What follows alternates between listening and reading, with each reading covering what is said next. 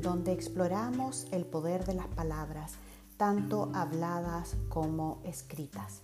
Descubriremos juntos la vibración de numerosas palabras y cómo afectan nuestra salud mental, emocional e incluso nuestra fisiología. Gracias por estar aquí.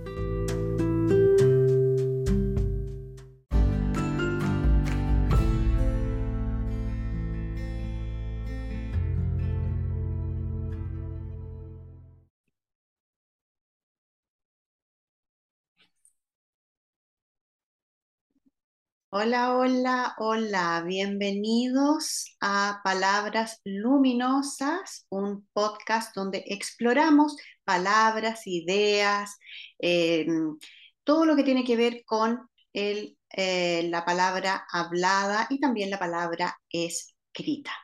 Entonces hoy día me encuentro con una gran, gran amiga a quien tengo el honor de llamar amiga del alma mi gran amiga Bettina Noack. Eh, y les voy a dar una pequeña introducción de quién es Bettina y nos vamos a lanzar a hablar sobre yoga. Entonces, Bettina Noack es buscadora de la verdad, ingeniero comercial, instructora de yoga en las tradiciones de Ashtanga, Vinyasa, Anusara y Rasa estudiante de la filosofía tántrica, del saivismo de Cachemira y budismo tántrico, estudiante de tensergética y del camino del guerrero de Carlos Castaneda, tanatóloga, pinealista, creadora del programa Las siete puertas hacia el silencio del infinito, hija, hermana, esposa, amiga y sobre todo mamá. Bienvenida, Betina, bienvenida. Gracias, Vero. Qué emocionante estar aquí en este formato contigo y bueno, contenta de poder compartir mi pasión, eh, que es el yoga. Maravilloso. Oye, veo que tienes un currículum súper impresionante y eh, me quedaron varias palabras ahí dando vueltas, ¿ah? porque me imagino que, eh, que em, eh, el yoga involucra muchas cosas, este camino involucra una búsqueda, ¿no? De muchas cosas, me imagino. Pero la primera pregunta que te quiero hacer es, ¿qué te llevó al yoga y por qué te convertiste en profesora de yoga? Sí, tienes razón, tengo un currículum bastante poco convencional, pero bueno, eh, ese currículum se fue armando eh, según lo que yo me fui tratando de contestar algunas preguntas de la vida y eso es lo que me llevó también al yoga. Preguntas que nadie me podía contestar. Preguntas de quién era yo realmente, para qué estoy aquí, por qué hay tanta injusticia en el mundo y cómo puedo ser yo realmente yo. Esas fueron las preguntas que me fueron llevando hacia el camino del yoga y las respuestas que a mí me daban eran vagas, evasivas y siempre a no buscar tan profundo. Era como diciéndome, tú tienes todo lo que necesites. Eres una niña privilegiada, aprovecha la vida, no te preguntes tanto y sigue caminando como nosotros nomás. Y eso no me dejó conforme, la verdad. Así es que durante toda mi adolescencia eh, decidí en el fondo eh, obviar tantas preguntas, enamorarme, ir a fiestas, intentar pasarlo bien y tratar de ser la niña buena que todos esperaban que yo fuese. Mm. Pero bueno, ese, ese llamado interno sigue en uno y siempre, siempre me siguió em, eh, orientando hacia el buscar y seguir buscando las respuestas, que no las encontré en la religión. Por ejemplo, yo vengo de una familia eh, eh, cristiana con tradición luterana, mi abuelo era pastor luterano, pero tampoco cuando yo hice la confirmación mm, no encontré lo que estaba buscando. Y bueno, en, un momento de mi vida cuando nuestra familia se cambió de país, yo crecí en Chile y fuimos a Alemania a vivir, Em, como estudiante de ingeniería comercial, que lo, escogí porque eso era una carrera que me iba a permitir a tener un buen, buen vivir seguramente y quizás poder ayudar a algunas personas, em, llevar una vida normal. Y ahí em, tenía yo como 19 años, 20 años, encontré el libro tibetano de la vida y la muerte. Y eso abrió la primera puerta hacia el camino eh, del yoga. Así es que así es como llegué a lo que fue eh, el primer paso hacia, hacia el yoga. Cómo llegué a ser instructora mucho después, muchos años después, eh, en, en el living de mi casa, tratando de enseñarles a algunas amigas y compañeras que yo tenía este método que me hacía tan bien. Así es que empecé 20 años atrás dar clases. Y ahí fui investigando cada vez más, aprendiendo cada vez más y tratando de compartir lo que a mí me hacía tan bien. Uy, maravilloso. Mira, yo soy testigo, doy fe de que es una excelente profesora de yoga, si no es maravillosa. Es impresionante eh, el bagaje que tú tienes, el cómo enseñas tus clases y también eh, todo esto que te acompaña, todo esto que te acompaña, todas estas otras eh, incursiones que has hecho en el lado espiritual buscando, que han sumado a lo que es el yoga, ¿no? Entonces, me gustaría que me hablaras un poquito qué, qué significa la palabra yoga, porque tiene un significado, ¿cierto? Tenemos, tenemos, tenemos un, concepto muy vago de lo que es el yoga realmente. Cuando yo empecé a, a usarla, no se conocía para nada. Entonces me preguntaban, ¿qué es eso? ¿Es yogur? ¿De qué estás hablando?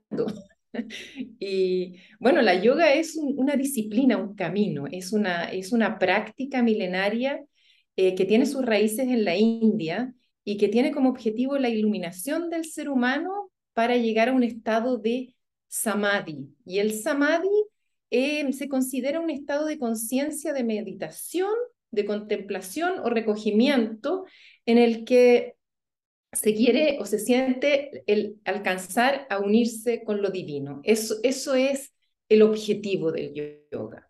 Como se conoce el yoga hoy, es básicamente em, ejercicios físicos y eso no es todo, es una puntita del iceberg de lo que es el yoga. Yog o yuk Em, de donde la, raíz de esta palabra significa el yugo, el palo que une a los bueyes. Entonces, eh, el yoga es unir algo, pero más que unir aún, es reconectar, es reconectar con esa parte de nosotros que está siempre accesible, pero que no la tenemos siempre presente. Y el yoga tiene miles de definiciones según el camino de yoga que uno eh, siga, eh, pero básicamente la palabra significa unir, reconectar con lo que realmente somos. Y también recordar lo que somos. Eso es em, lo que bueno, para mí también significa la palabra yoga. El yoga nos da eh, instrucciones de cómo, de cómo avanzar en este camino hacia el ser uno mismo. Nos da eh, instrucciones de cómo tratarnos a nosotros mismos y cómo tratar al resto. Eso es lo primero que te enseña el yoga. O sea, más allá de tener un mat y, ponerse a mover el cuerpo, es una disciplina que también te orienta en, podríamos decir lo que podría ser en el cristianismo los diez mandamientos, ¿ya? Eh, de una forma u otra se podría considerar em, eso.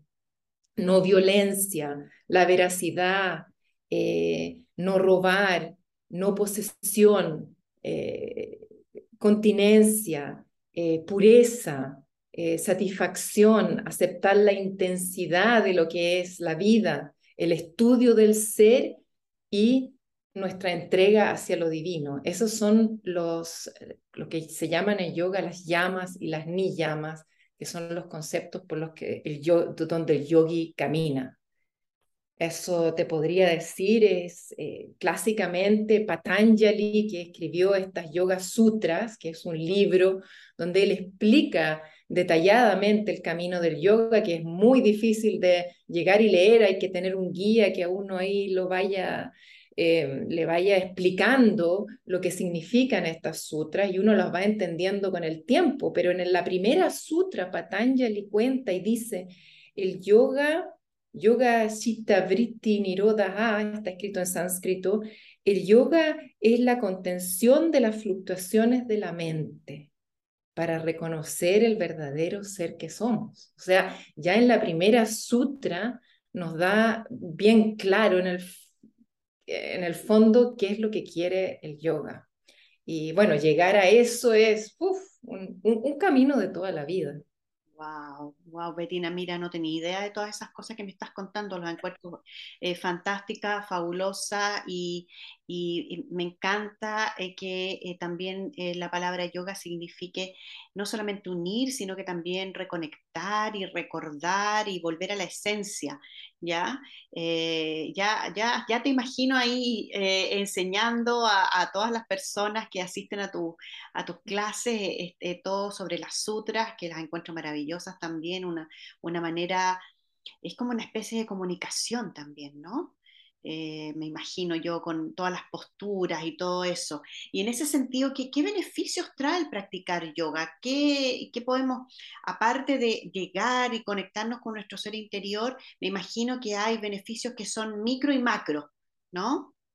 Justamente, justamente, hay, hay, hay infinitos beneficios y el yoga es una disciplina tan diversa que te da tantas maneras de, reconectar y de, unificarte con lo que realmente eres, que eh, no solamente las asanas, que son las posturas, sino que tenemos el pranayama, que es las formas de respiración, las mantras, los mudras, las yantras, que son los dibujos, eh, eh, la, la, meditación es parte del yoga. Todo eso se trata de de usar como instrumento para lograr esa, esa unión. ¿Y qué beneficios trae? Bueno, em, como todo está en nuestro cuerpo eh, conectado, ya las posturas ya te ayudan a empezar el camino. O sea, yo no, el cuerpo es parte de este proceso. Y las, eh, los beneficios que, que, que, me trajo a mí y que a la mayor parte de la gente cuando primero comienza esta práctica es, eh, es que te da más vitalidad, te hace más flexible, interna y externamente el cuerpo, o sea, agacharte, por ejemplo, o tú, tú eh, aprendes a cómo moverte mejor para, para quedar más saludable, para mantenerte saludable. Eh, la concentración aumenta te ayuda a apreciar la vida, te ayuda a conocer mejor tu cuerpo y ordena tu mente. Eso, eso es ah, también otro aspecto tan lindo del yoga porque eh, te relaja y te ordena todos esos pensamientos que tenemos todo el tiempo y que, en el fondo no nos llevan a ninguna parte. Eh, te abre los horizontes y te hace tomar las riendas de tu vida. Eso también es un, un aspecto que, que, que, te que, que, es profundo en el fondo, es profundo porque te hace consciente de, de, todo lo que puede, de lo que tienes tú en tus manos, de lo que ya tienes tú en tus manos. Y te, te, te libera de la densidad, o sea, eh, te libera de este, de este estado solamente de cuerpo que en el, que en el que nos mantenemos la mayor parte del tiempo, eh, te libera de lo que te empuja hacia abajo y te aliviana la mochila de la vida. Eso es, o sea, te, te, te ayuda a caminar por la vida con más soltura, con más libertad, con más liviana. Eso es, podría decir yo, algunos de los beneficios que, Wow, son trae. O sea que son muchos. Son, muchos, son muchos. Sí, qué bueno. Mira, eh, es súper importante todo lo que estás diciendo porque eh, va muy de la mano con todo lo que es el desarrollo de nuestro ser interior unido al cuerpo. Ahí está la palabra yoga otra vez, la unión, ¿cierto? Unido al cuerpo, porque a veces nosotros separamos tanto, separamos muchísimo, tendemos, tenemos esa tendencia a la polaridad, como nosotros sabemos, ¿cierto? Entonces, en ese sentido, ¿cómo, cómo tú relacionas la práctica del yoga con eh, nuestro avance interno? Eh, aparte de todos esos beneficios que nos dijiste, yo me imagino que para ti también esto fue un camino y que tú en algún momento dijiste, oh, ¿sabes qué? Yo ahora eh, no soy la persona que era antes. Así que cuéntame un poquito de eso, por favor. Mm, dijiste, ah, mencionaste algo súper interesante, eso de, de, de, la separación. Eso, eso fue algo que también me llevó, creo, al yoga, eso de, de sentirme separada de algo y, del resto, y del resto de, las personas. Entonces, eh, claro, eh, este avance interno fue también, o el, el camino del yoga me ayudó a ya no sentirme separada y, y, ser parte, sentirme parte de algo más, más grande, eh, ser parte de, de, todo este universo maravilloso en el que vivimos y también estar realmente conectada a todos los seres que, que estamos aquí. O sea, yo no estoy en ningún momento sola. Es, eso fue una de las, de las cosas que el yoga, que el yoga me, me, me llevó a, a, sentir, porque no es algo que uno pueda leer o aprender intelectualmente, eso hay que, hay que sentirlo.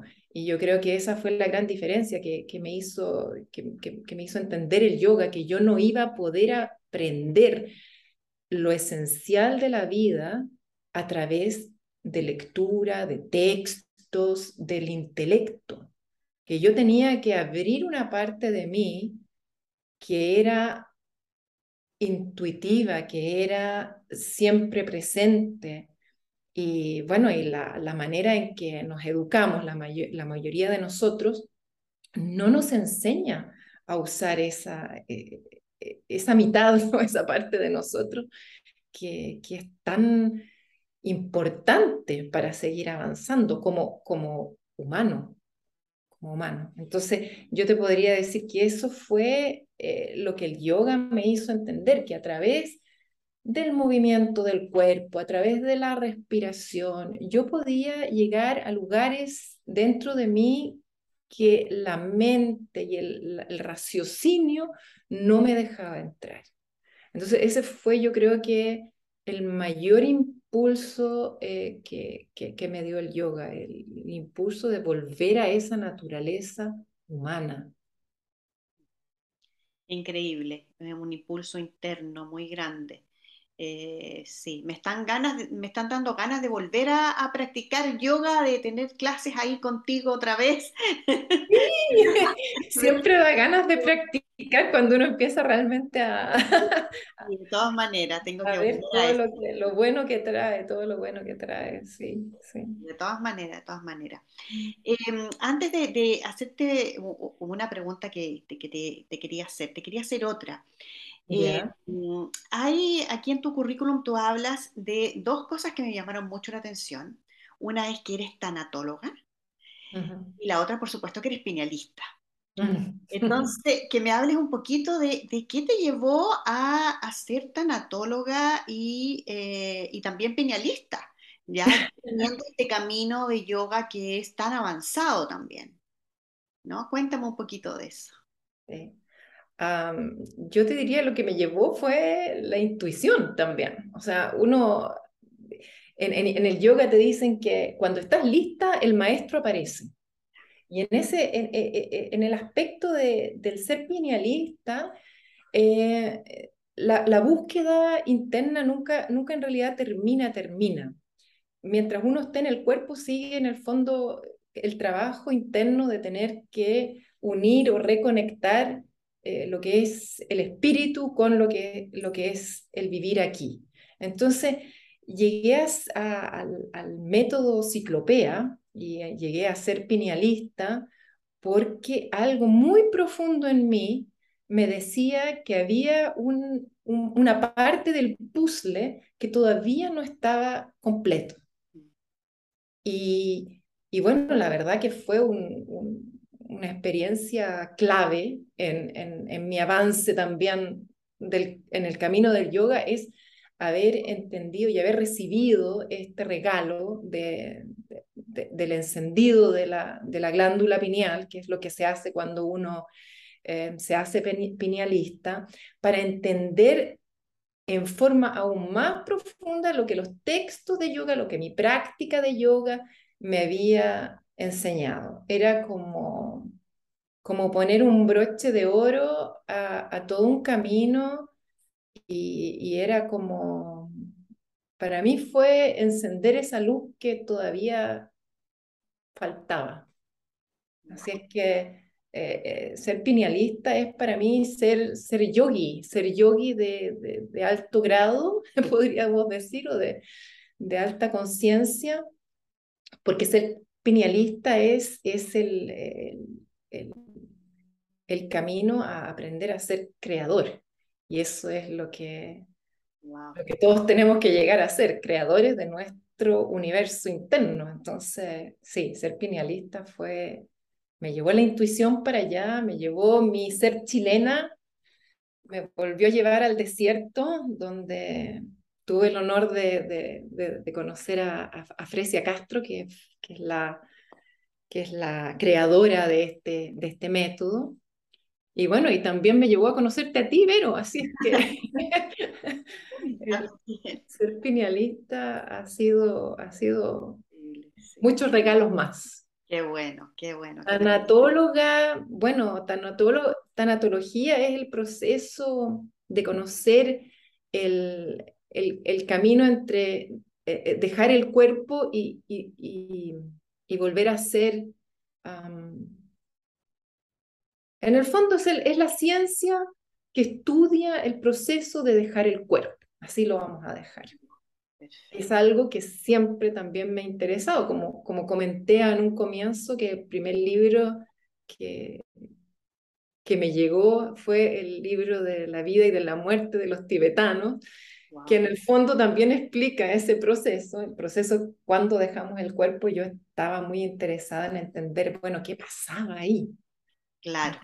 Eh, que, entonces eso me llevó a, hacer, a, a estudiar en el fondo tanatología. Wow, impresionante, impresionante.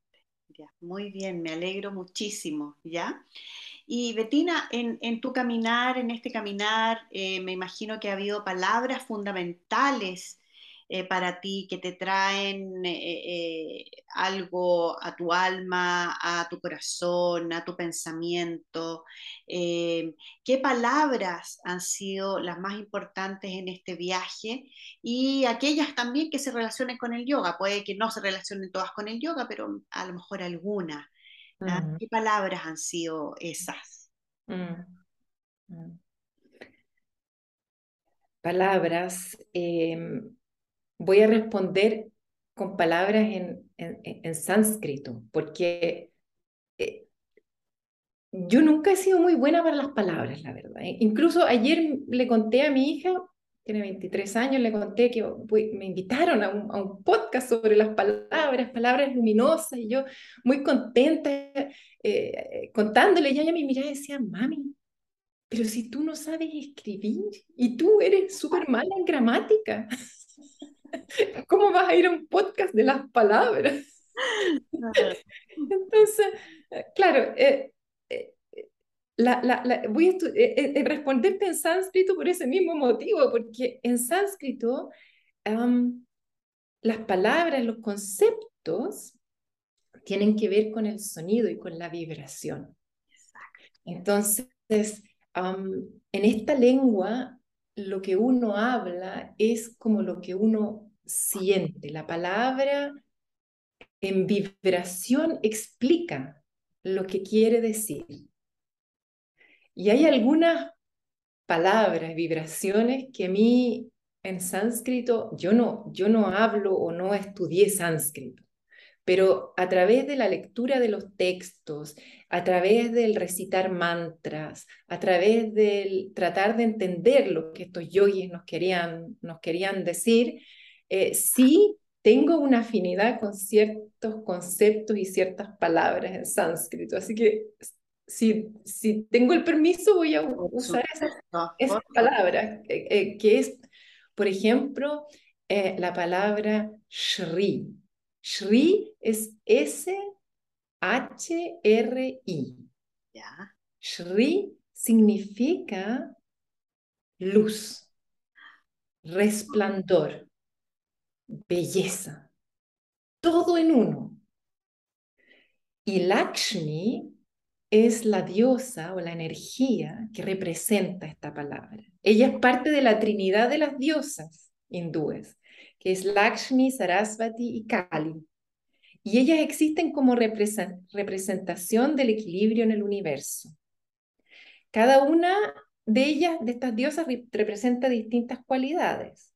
Y Lakshmi, donde su sonido primordial es Shri, que se representa con colores dorados, rosa, flores, elefantes, la flor de loto. Ella representa esa belleza, esa abundancia, ese resplandor y sobre todo la generosidad del universo.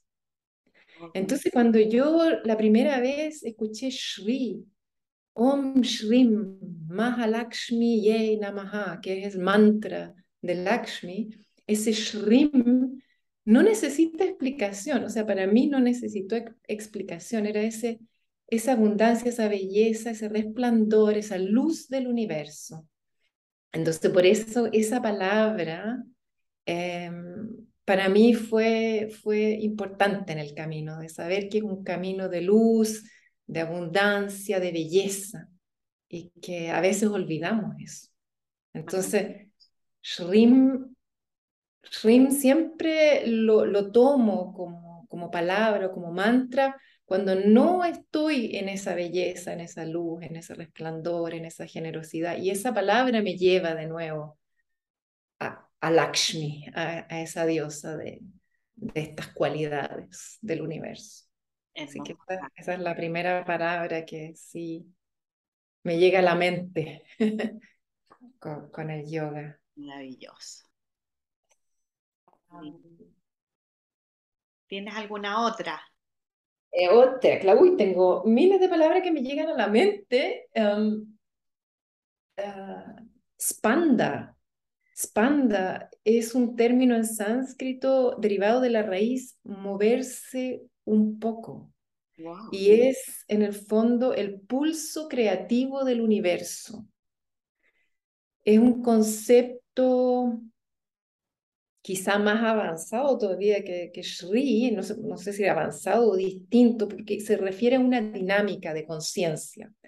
Se refiere a que todo el en el universo se contrae y se expande constantemente, constantemente, que es un, es un juego de pulsación, que es el pulsación, es la pulsación de la vida.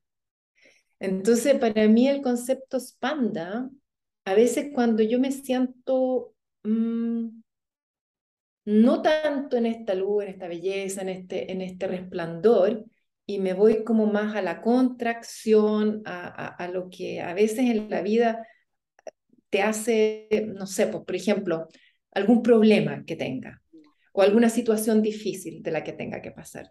Pienso en Spanda, digo, bueno, tengo esta contracción en este minuto, este, esta situación difícil, pero sé que es parte de todo este movimiento de la vida. Entonces, después de la contracción, sé que va a haber expansión. por eso spanda para mí es una palabra que, que me ayuda a entender eh, cómo funciona el universo y que siempre este juego entre contracción y expansión. Qué maravilla, qué maravilla. ¿Y cómo se escribe? ¿Con e, e, tal como suena? Claro, S-P-A-N-D-A, Spanda. Spanda. Spanda y Shri era la, la otra palabra. La primera es Shri, Shri, y la segunda que se me viene a la mente es Spanda. La maravillosa. Pulsación del universo. em, lo otro que se podría decir como arriba, como es arriba, como es abajo, porque en el fondo, si todo el, el universo funciona en, esta, en, en este spanda, en este movimiento, nosotros también, nosotros también somos parte de ese, de ese movimiento. Qué, qué importante y, y, qué sabio, qué sabio, ¿no? Es linda, ¿no es cierto? Sí, sí a mí, a mí me... encantan, eh, ahí las vamos a, a, poner y las voy a, las voy a empezar a poner en mi lista de, de palabras. Maravilloso, lo encuentro precioso, precioso. Sí, hay, hay, hay, hay palabras. Bueno, el sánscrito hay que acordarse que no, es la, no se puede en el fondo traducir nada literalmente, por eso la explicación a veces es tan larga. Claro, son explicaciones. Porque son conceptos así um, que implican muchas palabras, implican. Pero a, a, yo invito nomás a, a cerrar los ojos y, y sentir, sentir lo que la palabra eh, quiere transmitir. Claro, cuando uno sabe o entiende un poco más, puede captar aún más de, de, la, de la, vibración de la palabra. Impresionante, sí, sí. Eh, bueno, eso es porque las palabras en el fondo, como tú dices, son vibración. Y, y, y, tú dices que tú eres mala para las palabras, para escribir, pero fíjate que yo creo que no, porque bastante bien. No he visto nada escrito, me imagino que tienes ahí una cosa que cree escribir, que en español, que en inglés, que en alemán, entonces como que se, se supe. Sí, tengo el enredo interno, el caos interno del, de, la, de, las palabras. Claro. ¿Qué nos pasa a nosotras que estamos viviendo fuera, cierto? Que de repente las palabras se nos mezclan porque eh, es, es, no las usamos tanto a veces, ¿no? Y usamos las que son más cotidianas en esta parte del mundo, ¿no? Y, y, y Alemania, lo, explicas, claro. lo, explicas, muy bien tú porque... Um, las palabras son, es, es, importante saber usarlas, la verdad que es muy importante saber usarlas y, y, y, a veces no las consideramos como, como importantes, pero sí, uno, uno cuando las empieza a analizar desde, cuando para y empieza a analizar de todo lo que pueden transmitir, es súper importante cómo usarlas. Así que muy agradecida que estés haciendo este, estos podcasts para que, para que todos podamos tener un vocabulario como más amplio también para expresar lo que realmente queremos decir.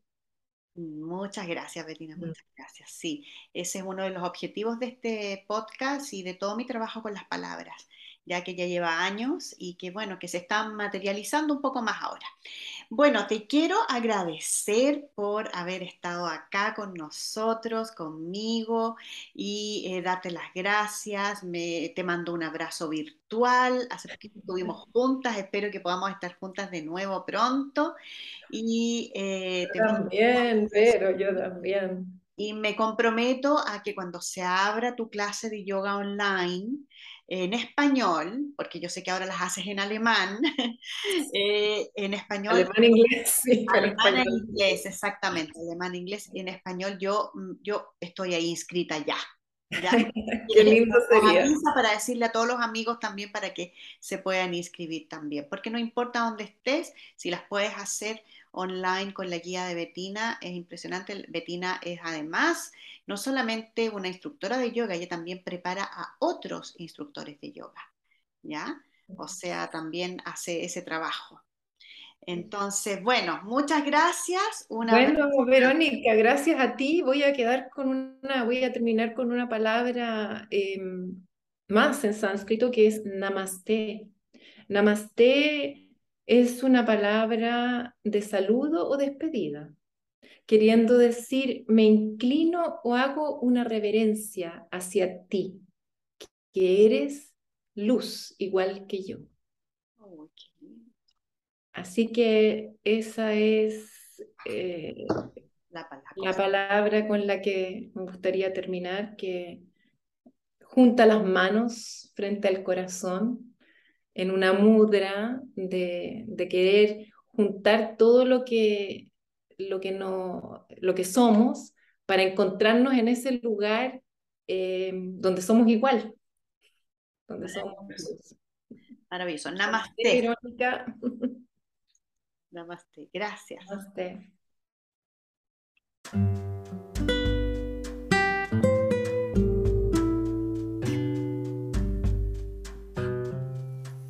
Gracias por escucharnos.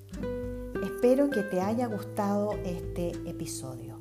Nos vemos la próxima semana para explorar cinco palabras que podemos incorporar a nuestro vocabulario de palabras luminosas.